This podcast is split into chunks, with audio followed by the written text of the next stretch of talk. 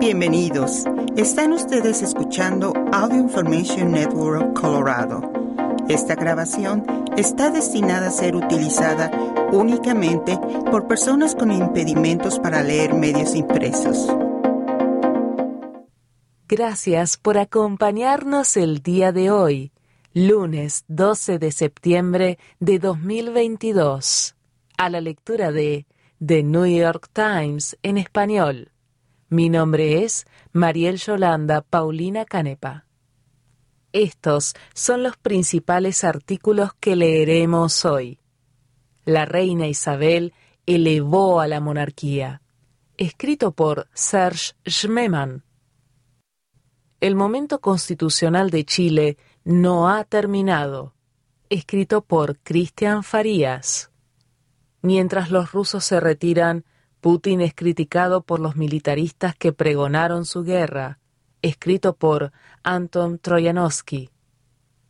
Javier Zamora cuenta su travesía como niño migrante en Solito, escrito por Benjamin P. Russell. A continuación leeremos La reina Isabel elevó a la monarquía, por Serge Schmemann. Schmemann es parte del comité editorial. Para poder funcionar en una democracia por lo demás normal, la monarquía hereditaria necesita que la ciudadanía acepte un poco de ficción. En concreto, que una familia elevada por encima de la política pueda representar a la nación y sus valores. Eso lleva su trabajo, sobre todo para la casa real más escudriñada de todas, la de los Windsor, que reina en el Reino Unido y en otros catorce reinos de la Commonwealth. Pocas familias han tenido tantos escándalos públicos y han sido tan sometidas a la lupa de los tabloides. La caída en desgracia del príncipe Andrés, debido a las acusaciones de violación y abuso sexual, y las desavenencias entre la realeza británica y el príncipe Enrique y su esposa, la estadounidense Meghan Markle, son solo los últimos golpes que han tenido que sobrellevar los Windsor. Sin embargo, es la mesura de la reina Isabel II, la monarca más longeva en su reinado, lo que hará que sea menos recordada por cualquiera de esas cosas que por interpretar su papel tan bien, con tanta dignidad y durante tanto tiempo, como escribiera una vez el más exceso dramaturgo de su país, a propósito del final de otra reina. Está bien hecho y como conviene a una princesa que descendía de tantos reyes soberanos. Extrañamente, los muchos pecadillos de la firma, como se ha llamado jocosamente al clan real, no parecen sino reforzar el prestigio monárquico de la reina. Por mucho que haya debido de sufrir por las correrías de sus seres queridos, nunca se desprendió del estoicismo y la interesa que los británicos han dado en considerar su propia marca de aplomo. Prácticamente, solo hubo una vez en la que verbalizó en público alguna turbulencia interna, y fue cuando se refirió a 1992 año en que se rompieron tres matrimonios en la familia real y se incendió el castillo de Windsor, como su annus horribilis. Durante la mayor parte del tiempo, mientras los tabloides de todo el mundo se regodeaban con los dramas de su hermana, sus hijos y sus nietos, la reina pareció estar por encima de todo ello. Es muy elocuente que el príncipe Enrique y Markle en su explosiva entrevista con Oprah Winfrey el año pasado sobre su decisión de escindirse de la firma, se cuidaran de acusar a la reina de insensibilidad o de racismo. En muchos aspectos, a través de su comportamiento, su decoro, su constancia y su inquebrantable servicio, y simplemente por estar ahí tantos años, la reina Isabel acabó definiendo la monarquía constitucional para Europa y buena parte del mundo. Fue la monarca más viajada del mundo. El periódico británico The Telegraph calculó que, cuando cumplió 90 años, había recorrido al menos 1.661.000 kilómetros y visitado 117 países. Los 13 presidentes estadounidenses que conoció se esforzaron mucho en comportarse correctamente en su presencia. Parte de su atractivo era la extravagante y excesiva, podrían decir algunos, pompa y ceremonia que acompañaba cada una de sus apariciones reales. Mientras que los países escandinavos se propusieron vaciar de contenido sus monarquías hasta que sus reyes y sus reinas fueran apenas distinguibles de los ciudadanos normales, el Reino Unido puso mucho orgullo en mantener el lote medieval completo. Carrozas doradas, cascos con piel de oso, lacayos de librea y toneladas de tradición.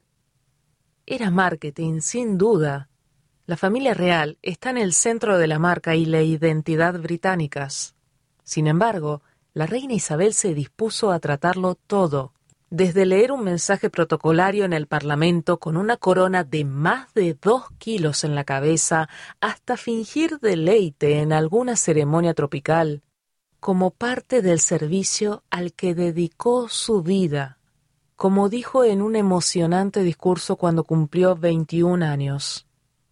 Declaro ante todos ustedes que dedicaré toda mi vida, sea esta larga o corta, a su servicio y al servicio de esta gran familia imperial a la que todos pertenecemos. Aunque la democracia no le dejó ninguna verdadera competencia de gobierno, fue una adelantada a su tiempo al defender la igualdad y la diversidad en la Commonwealth y, por lo que cuenta la mayoría, transmitió discretamente sus opiniones a los sucesivos primeros ministros, con los que mantenía reuniones semanales. Las relaciones de la reina con otra mujer poderosa, Margaret Thatcher, primera ministra durante muchos años y más o menos de la misma edad que la reina, son el mejor ejemplo conocido. Las medidas políticas de Thatcher en materia laboral y su renuencia a imponer sanciones a Sudáfrica entraban en directo conflicto con las opiniones de la reina y, en un determinado momento, el secretario de prensa de la Casa Real, Michael Shea, declaró a los periodistas que, al parecer de la reina, las medidas políticas de la primera ministra eran insensibles y generan enfrentamiento y división social. Se le ha dado mucha importancia a ese momento en las películas y en la serie televisiva The Crown, enormemente popular. Pero, como ocurre con muchas palabras atribuidas a la reina en la prensa y en el cine, se desconoce la realidad. La reina negó que esas fuesen sus verdaderas opiniones, y Thatcher nunca hizo declaraciones públicas sobre su relación con la reina. Esa reserva pública también ha distanciado a la reina de otros miembros de la familia, entre ellos su difunto marido, el príncipe Felipe, y su heredero, el príncipe Carlos, mucho menos reacios a dar a conocer sus puntos de vista. Esto plantea una pregunta fundamental. ¿Puede la monarquía sobrevivir a Isabel? o, por citar de nuevo a Antonio y Cleopatra de Shakespeare, que el dorado Febo nunca más sea contemplado por tan regios ojos.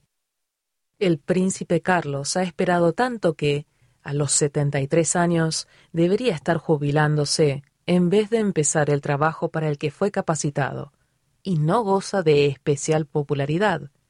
Las encuestas británicas han indicado que muchos preferirían un salto lo más rápido posible al príncipe Guillermo, duque de Cambridge, que por su encantadora duquesa y sus adorables hijos ha demostrado cierta destreza para desempeñar el trabajo de la realeza.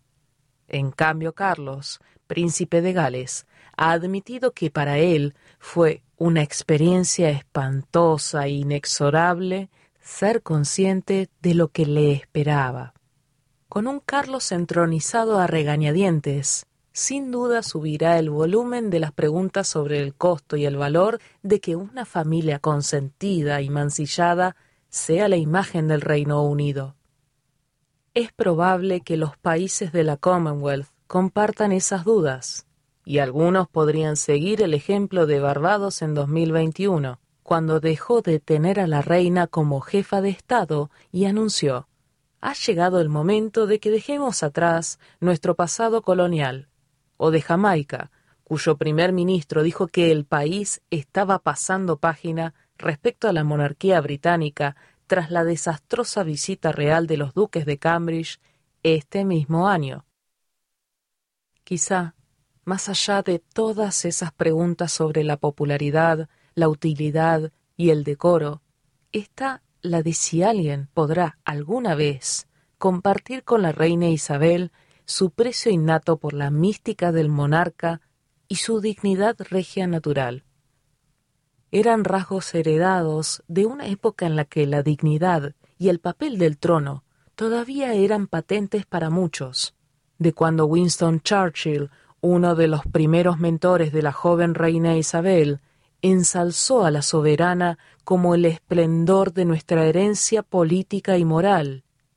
Es difícil nombrar un monarca en activo que siga personificando ese poder, y ninguno que lo haga de forma tan digna y convincente como lo hizo la reina Isabel. Mucho dependerá de las generaciones más jóvenes. Lo más probable es que sigan haciéndolo funcionar. Uno de los misterios de la vida es que muchos cuentos infantiles se empeñen en centrarse en reyes y reinas que, o bien son buenos gobernantes y queridos por su pueblo, o bien son suplantados por un buen príncipe o por una buena princesa. Nuestro primer contacto en la niñez con el concepto de gobierno suele ser el del buen monarca que trasciende los sórdidos embrollos de la política. La reina Isabel demostró que eso no tenía por qué ser ficción. Serge Schmemann se unió al Times en 1980 y trabajó como jefe de la oficina en Moscú, Bonn, Jerusalén y en las Naciones Unidas. Fue editor de la página editorial de The International Herald Tribune en París de 2003 a 2013. A continuación leeremos El momento constitucional de Chile no ha terminado. 11 de septiembre de 2022. Por Cristian Farías, Farías es un periodista chileno-estadounidense que escribe sobre derecho, justicia y política. El electorado chileno batió todos los récords de participación cuando votó por el ex líder estudiantil Gabriel Boric como presidente, el más joven que ha tenido Chile, en diciembre. Y el domingo 4 de septiembre, solo seis meses después de su llegada a la presidencia, volvieron a romper un récord al rechazar rotundamente un proyecto defendido por Boric desde el principio, una nueva constitución progresista diseñada para enterrar la que Chile heredó de Augusto Pinochet. De los 13 millones de chilenos que acudieron a las urnas el 4 de septiembre, el decisivo 61,9% entre ellos muchos que ayudaron a que Boric fuese elegido, dijo rechazo a esta propuesta de Carta Magna, que, entre otras muchas cláusulas, con visión de futuro, habría consagrado más derechos que nunca, exigido la paridad en las instituciones de gobierno, priorizado el medio ambiente y declarado Chile como Estado plurinacional, de modo que el autogobierno de los indígenas conviviera con el gobierno nacional. Aunque el abrumador rechazo fue una sorpresa para muchos, la explicación más sencilla y certera de ese resultado es que el rechazo era la opción más segura en unos tiempos en los que los chilenos no se sienten seguros. La sensación de inseguridad y precariedad que lleva décadas hirviendo a fuego lento fue lo que en un principio llevó a los chilenos a reclamar una nueva constitución. Sin embargo, la pandemia de COVID, el estancamiento económico, el incesante aumento de la violencia, el crimen organizado y la llegada de inmigrantes de países de la región generaron aún más incertidumbre en los comienzos del proceso constitucional. Con este ambiente de inestabilidad, es comprensible que un transformador cambio constitucional pasara a un segundo plano. La Constitución de 1980, fraguada en la época de Pinochet, que fue enmendada numerosas veces pero nunca sustituida después de que los votantes pusieran fin a su régimen, sentó las bases para convertir el país en una democracia políticamente estable y favorable al mercado que permitió a muchos chilenos salir de la pobreza y ascender a la clase media, una especie de faro para el resto de América Latina. Pero esa movilidad ascendente resultó ser precaria y la Constitución, que privatizó muchos servicios públicos, impulsó a las clases gobernantes y empresariales, mientras que los trabajadores luchaban por subsistir. Esa dinámica explotó en 2019, cuando un ligero aumento de los precios del transporte provocó un malestar social y unos levantamientos masivos insólitos en el país desde su vuelta a la democracia. Con un pueblo y unas instituciones públicas al borde del colapso, los líderes políticos firmaron un pacto para poner en marcha el proceso de redacción de una nueva constitución, que para muchos era la única forma de brindarles a los chilenos una seguridad tangible y duradera, y no solo económica.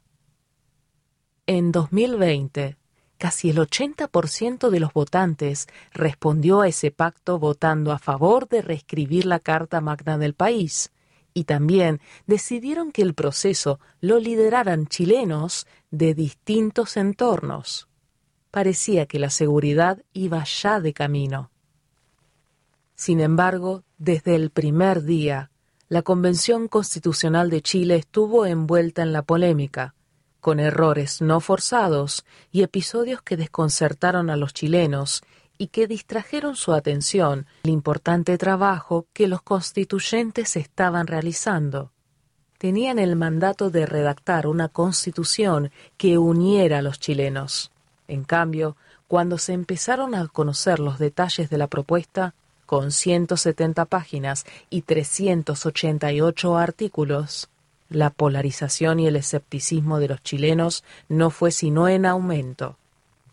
Incitados por constituyentes y analistas políticos de derecha, algunos chilenos no indígenas empezaron a creer que tendrían menos privilegios que los indígenas, y muchos habitantes temían que su situación empeorara con la amplia reinvención de la sociedad chilena que proyectaba la Convención.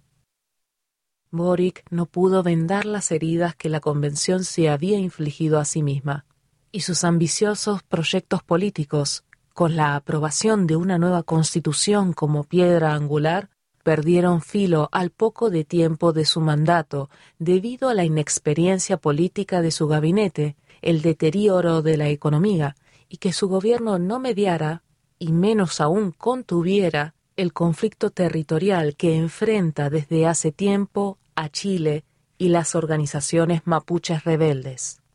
Dadas estas crisis, promover la nueva constitución parecía casi una ocurrencia sobrevenida. Los límites que la ley impone al electoralismo reducían la capacidad del gobierno de Boric para vender la propuesta al público. La campaña de su gobierno, en gran medida agnóstica y de carácter informativo, no podía rivalizar con la oposición que aglutinó a los conservadores, a las políticas de centroizquierda y moderadas, a los líderes empresariales y a un ejército de analistas que instaron a los chilenos a rechazar la nueva constitución para que se pudiera redactar una mejor. Una que nos una fue uno de los muchos eslóganes de las fuerzas a favor del rechazo. Durante el mes que duró la campaña para rechazar la nueva constitución, logró afianzar posiciones y no cometer errores. Se difundió un torrente de desinformación a través de WhatsApp y las redes sociales, y una serie de cuantiosas donaciones políticas y turbios dispendios dieron una ventaja económica a la campaña por el rechazo, lo que sin duda influyó en los votantes. El esfuerzo fue abrumador y muy eficaz, con el objetivo de confundir a los chilenos para hacerles creer que la nueva constitución significaría el fin del derecho de propiedad de vivienda y permitiría abortar hasta el momento del nacimiento, entre otras cosas terribles.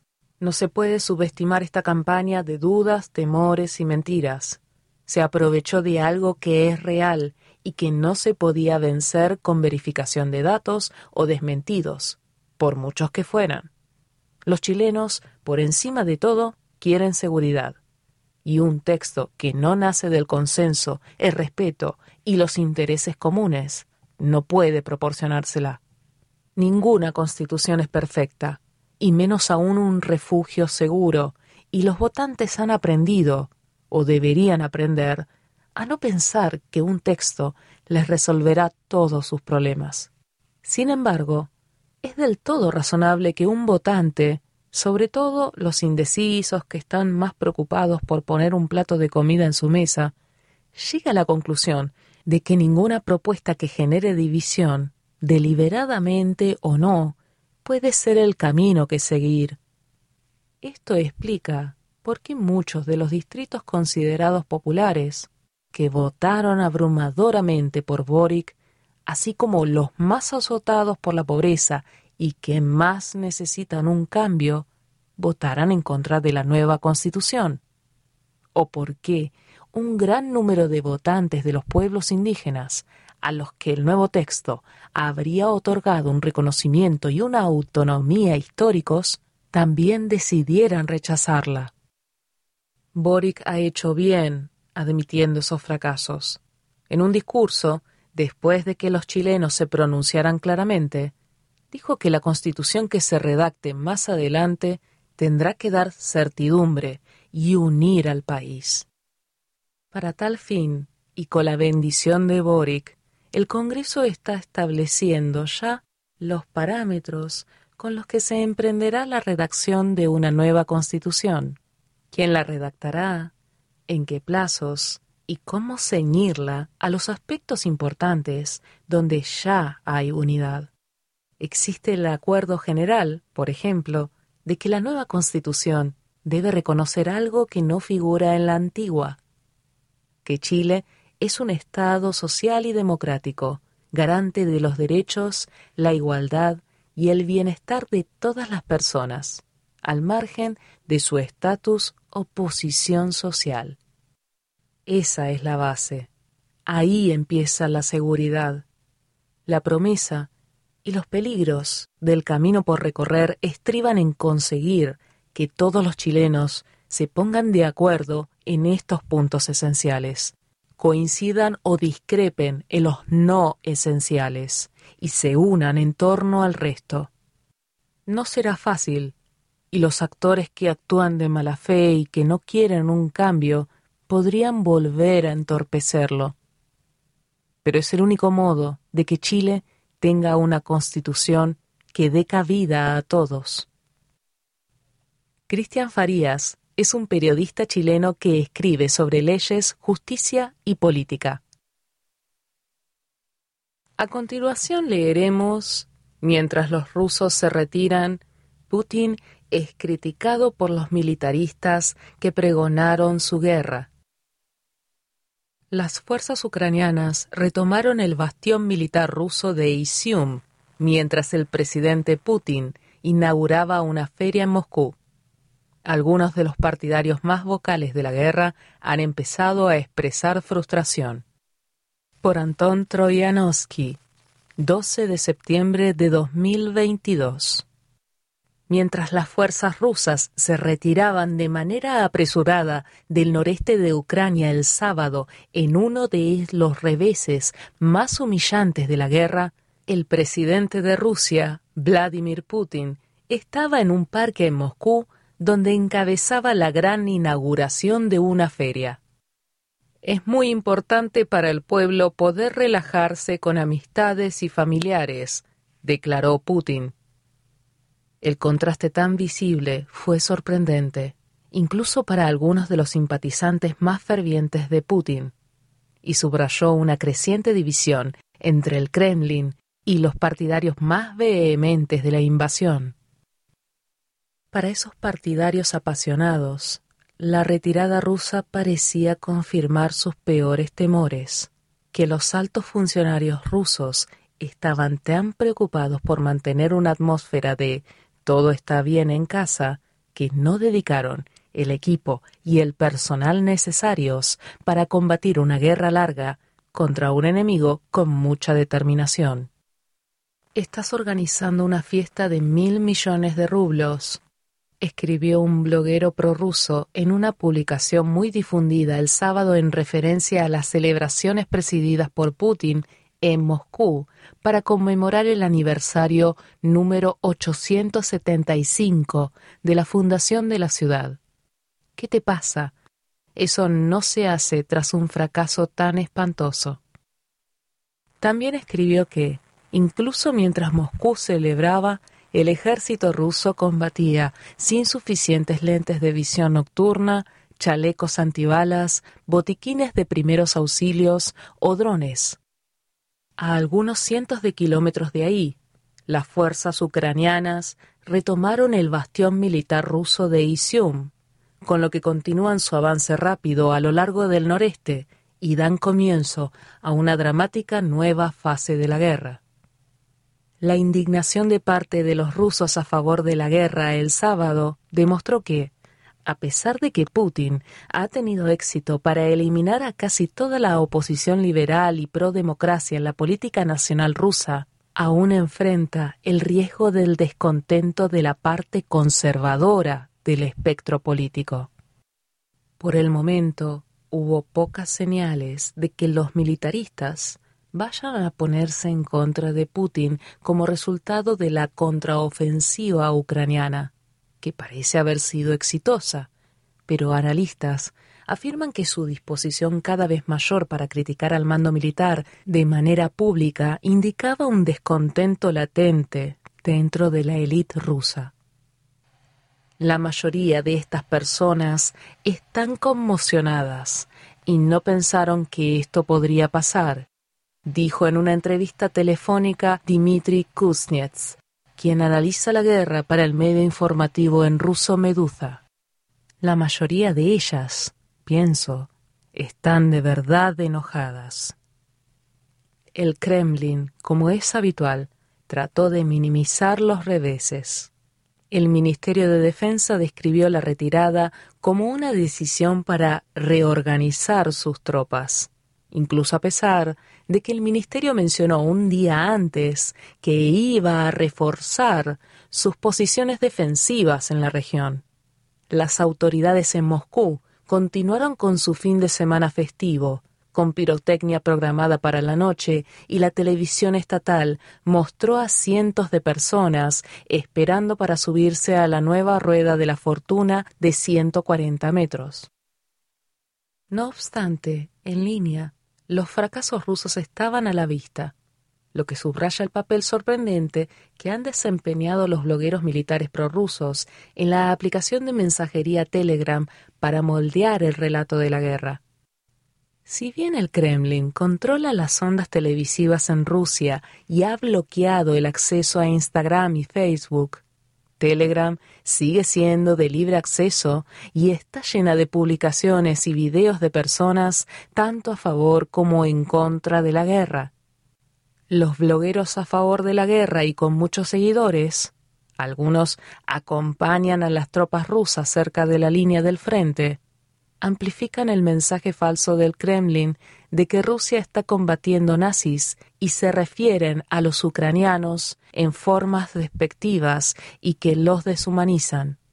Sin embargo, también difunden información mucho más detallada y precisa, según los analistas, sobre el campo de batalla que el Ministerio de Defensa de Rusia, el cual, según afirman ellos, subestima al enemigo y no da a conocer malas noticias al público.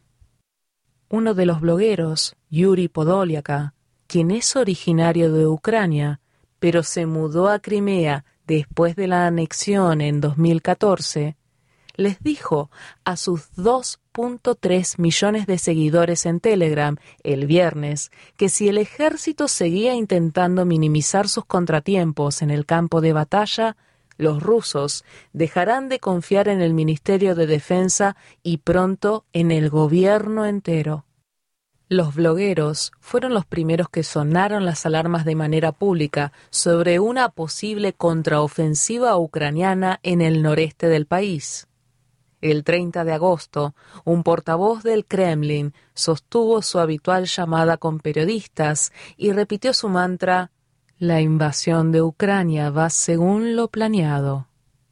El mismo día, Varios blogueros rusos reportaron en redes sociales que algo no iba para nada según lo planeado.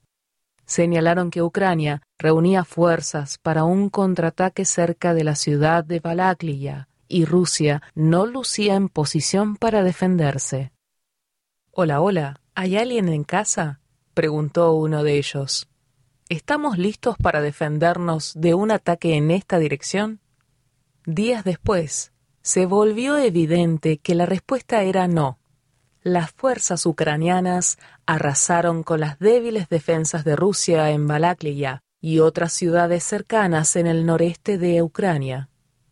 Hasta este fin de semana, algunos analistas estimaron que el territorio recuperado por Ucrania equivale a alrededor de 2.590 kilómetros cuadrados, un posible punto de inflexión en la que se había convertido en una guerra de desgaste este verano.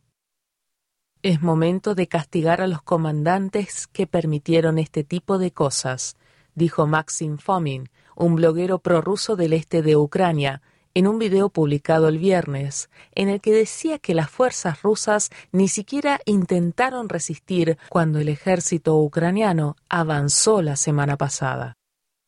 Algunos de los blogueros han sido integrados en unidades militares y trabajan para medios de comunicación estatales o pro-Kremlin, para los que hacen reportajes para la televisión, al tiempo que brindan más detalles en sus cuentas de Telegram. Otros parecen operar de manera más independiente. Confían en conexiones personales para acceder cerca de la línea del frente de batalla y añaden sus datos bancarios a sus publicaciones de Telegram para solicitar donativos. Kuznets, un ex corresponsal de guerra ruso, dijo que los militares rusos parecían tolerar la presencia de blogueros de guerra a pesar de sus críticas ocasionales, en parte porque estaban de acuerdo con los puntos de vista imperialistas de línea dura de los blogueros. Y los blogueros juegan un papel crucial en la difusión del mensaje prorruso en las redes sociales, donde su audiencia incluye tanto a rusos como a ucranianos. Sin embargo, el enojo por los errores del ejército ruso entre algunos blogueros alcanzó su punto álgido el sábado.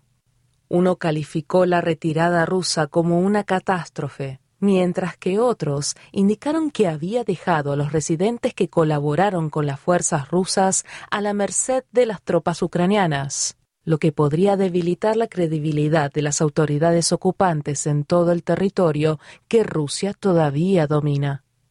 Además, aunque el Kremlin todavía sostiene que la invasión es simplemente una operación militar especial, Varios blogueros insistieron el sábado en que Rusia, de hecho, estaba combatiendo una guerra en todo el sentido de la palabra, no solo contra Ucrania, sino contra un Occidente unido. La furia aturdida refleja el modo en el que algunos analistas creen que muchas personas en la élite rusa ven la guerra, una campaña llena de incompetencia realizada con el menor costo posible, que solo puede ser ganada si Putin moviliza a la nación para ponerla en pie de guerra y hace un llamado a filas. Estoy seguro de que reflejan la opinión de sus fuentes y de las personas que conocen y con las que trabajan, dijo Kuznets. Creo que el grupo más grande de esta gente cree que hay que luchar más y hacer una movilización. Analistas occidentales y rusos aseguran que Putin necesitaría de un reclutamiento para expandir en gran medida el tamaño de su fuerza invasora. Sin embargo, el mandatario parece decidido a resistirse a tal medida, lo cual podría acabar con la pasividad con que gran parte del público ruso ha tratado a la guerra. En agosto, El 48% de los rusos le dijo a la encuestadora independiente Levada que prestaban poca o nula atención a los acontecimientos en Ucrania. Como resultado, según analistas, Putin no tiene buenas alternativas. Escalar una guerra cuyo apoyo nacional puede resultar superficial podría generar inquietud en el país mientras que las retiradas continuas en el campo de batalla podrían causar una reacción negativa de parte de los militaristas que se han creído el discurso del Kremlin de que Rusia está combatiendo nazis solo para sobrevivir. Rob Lee, un analista militar en el Instituto de Investigación de Política Exterior, opinó que desde que Rusia se retiró en abril de su intento de tomar Kiev, la capital de Ucrania, las metas del Kremlin en la guerra han sido poco claras, lo cual desorienta a los simpatizantes de Putin. El esfuerzo bélico de los ucranianos es obvio, es comprensible, mientras que en el lado ruso siempre era una pregunta de ¿qué está haciendo Rusia? dijo Lee en una entrevista telefónica. Las metas no son claras y tampoco es claro cómo logran esas metas. Si estás peleando una guerra y no estás seguro de cuál es el objetivo final, vas a quedar muy frustrado al respecto. Iván Nechepurenko colaboró con este reportaje. Anton Troyanovsky es el jefe de la corresponsalía de Moscú para The New York Times. Antes fue el jefe de la corresponsalía de The Washington Post en Moscú y pasó nueve años con The Wall Street Journal en Berlín y en Nueva York. A continuación leeremos Javier Zamora cuenta su travesía como niño migrante en Solito. A los nueve años emprendió sin sus padres el viaje de El Salvador a Estados Unidos. El recorrido casi lo mata. Ahora cuenta la experiencia en sus memorias. Por Benjamin P. Russell 11 de septiembre de 2022. Javier Zamora tenía mucho a su favor en 2019. Había ganado premios de poesía, una beca para una universidad de la Ivy League y un visado de habilidades extraordinarias que por fin le daba certeza a su condición de inmigrante en Estados Unidos. Pero veinte años después de haber cruzado la frontera cuando era un niño de nueve años, sin sus padres, camino hacia una nueva vida, el viaje migratorio que casi lo mata seguía siendo un lastre emocional. En apariencia estaba bien, comentó Zamora, pero por dentro tenía problemas. Tenía dificultades para trabajar, aseguró, y sus relaciones más cercanas estaban sufriendo mi vida personal se estaba desmoronando. En un encuentro fortuito en un bar local, una pareja de terapeutas le preguntó por qué bebía solo una tarde entre semana. Fue la pregunta adecuada en el momento adecuado y se convirtió en un punto de inflexión para Zamora. La pareja le presentó a una alumna suya, especialista en migración infantil, que había llegado a Estados Unidos de niña. Se convirtió en la terapeuta de Zamora y lo ayudó a quitar la piedra que bloqueaba la puerta de mi felicidad, según dijo. El trabajo en la terapia también le proporcionó los fundamentos para Solito, su nuevo libro de memorias sobre su experiencia migratoria. En serio, este libro no existiría, no me estaría casando, no sería extrañamente tan feliz sin mi terapeuta, afirmó Zamora, ahora de treinta y dos años.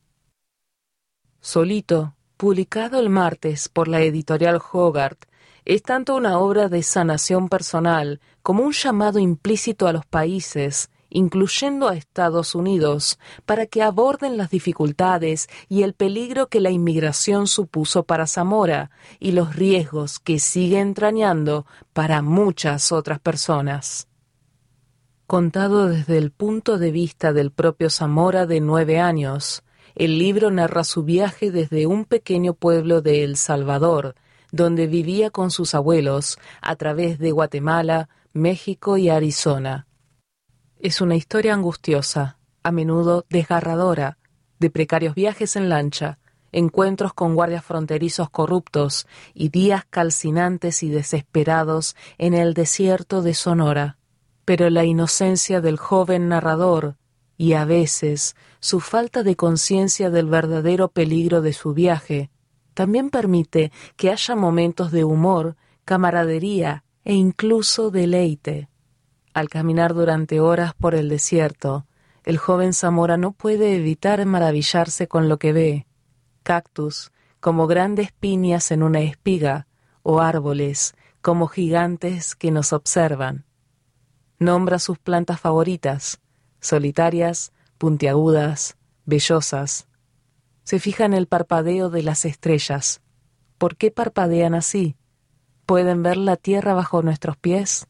Como los periódicos viejos. Truena, cruje, como caminar sobre cáscaras de huevo. Raja, los galones de agua en las manos de la gente. Ploc. Volvemos a caminar. Al relatar cómo afrontó los peligros del viaje, dijo que debes procesar el miedo de alguna manera y añadió que encontrar la belleza en el paisaje o hacer bromas o amar de verdad la comida se convierten en tus nuevos grados de alegría. Quería honrar ese aspecto el narrador testigo de Zamora expone lo inadecuado del término menor no acompañado. He aquí un niño, alejado de su familia y profundamente vulnerable, que experimenta el mundo por primera vez. Su protección y en última instancia su supervivencia se debe únicamente a los riesgos asumidos por una familia temporal de extraños que encuentran el camino. No espero que las personas que aparecen en el libro lo lean, pero mi sueño es que lo abran y vean solo la página de la dedicatoria, para ver que existe este libro dándoles las gracias, porque no recuerdo haberles dado las gracias en la vida real, relató Zamora. Solito concluye con una caminata final por el desierto y el reencuentro de Zamora con sus padres después de años separados. Su padre había abandonado El Salvador en 1991 tras huir de la guerra civil y su madre se unió a él cuatro años después.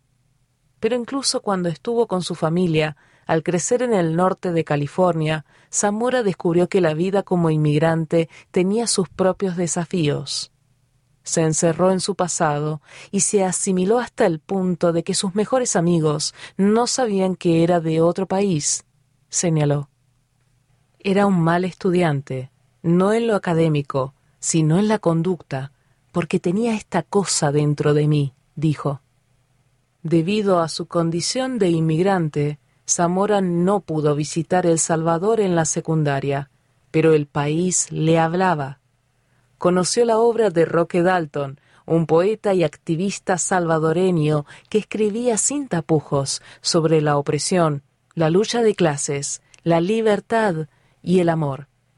Encontró la palabra de Leticia Hernández Linares, una poeta salvadoreña estadounidense.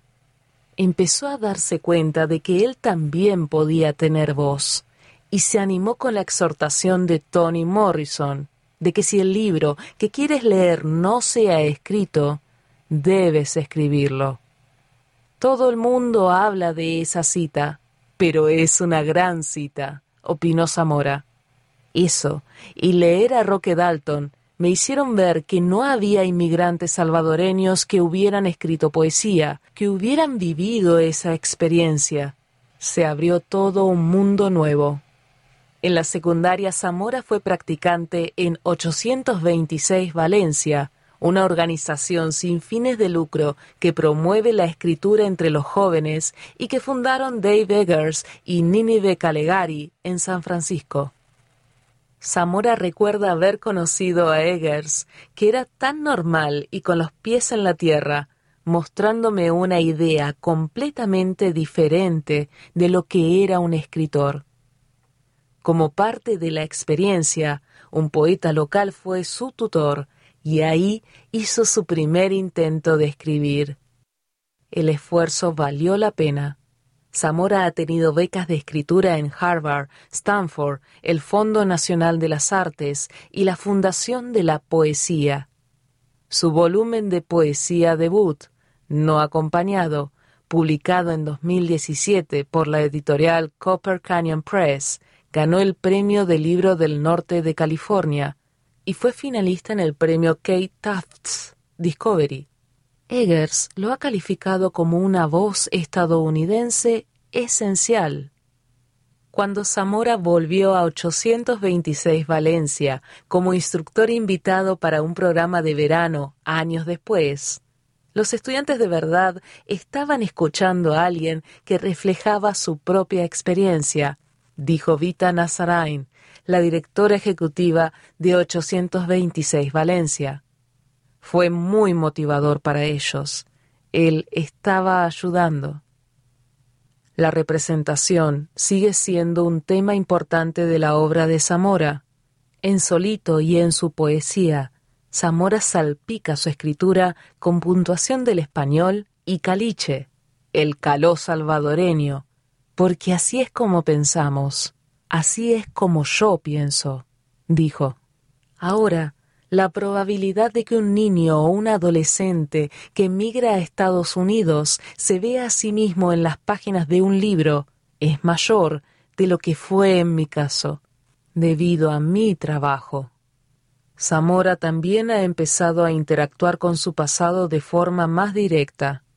Luego de mudarse a Tucson, Arizona, y de reconciliarse con el hecho de que, a una corta distancia en auto de su casa, puede ver las lomas desérticas que atravesó de niño, empezó a hacer voluntariado con Salva Visión, una organización de asistencia a migrantes que opera en los corredores del desierto del sur de la ciudad que son un punto focal de los cruces fronterizos, las deportaciones y la actividad de los carteles.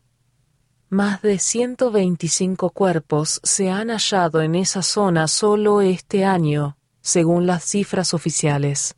La organización hace poco abrió un centro para migrantes en Sasabe, Sonora, una pequeña ciudad fronteriza a unos 112 kilómetros de Tucson, donde Zamora pasó una noche durmiendo en la calle cuando tenía nueve años.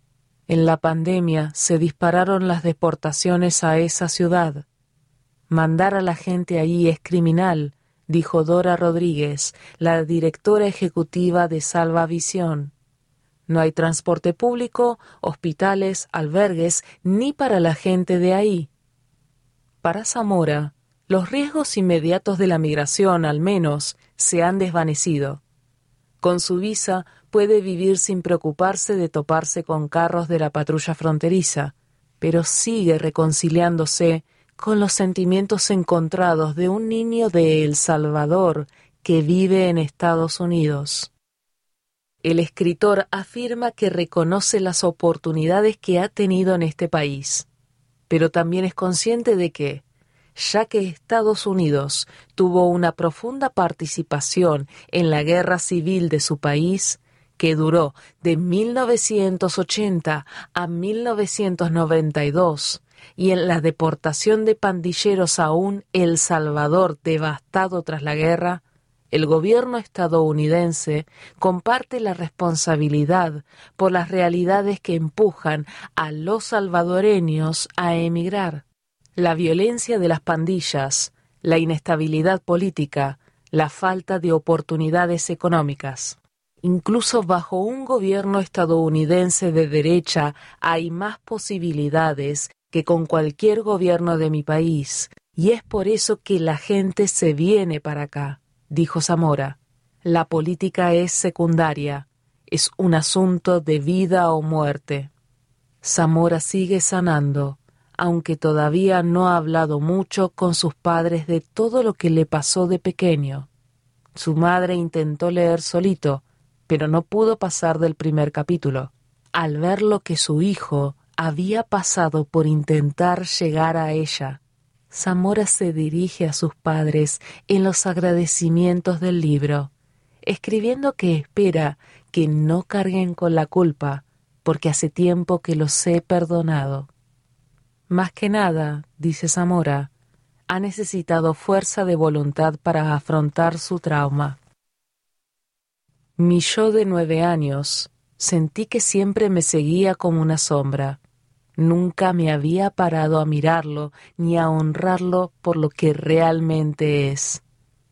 Un superhéroe, concluyó. Gracias por acompañarnos en esta edición de The New York Times en español. Mi nombre es María Yolanda Paulina Canepa. Si ha disfrutado de este programa, por favor suscríbase a nuestro servicio gratuito en nuestra página web www.aincolorado.org o llamando al 303-786-7777.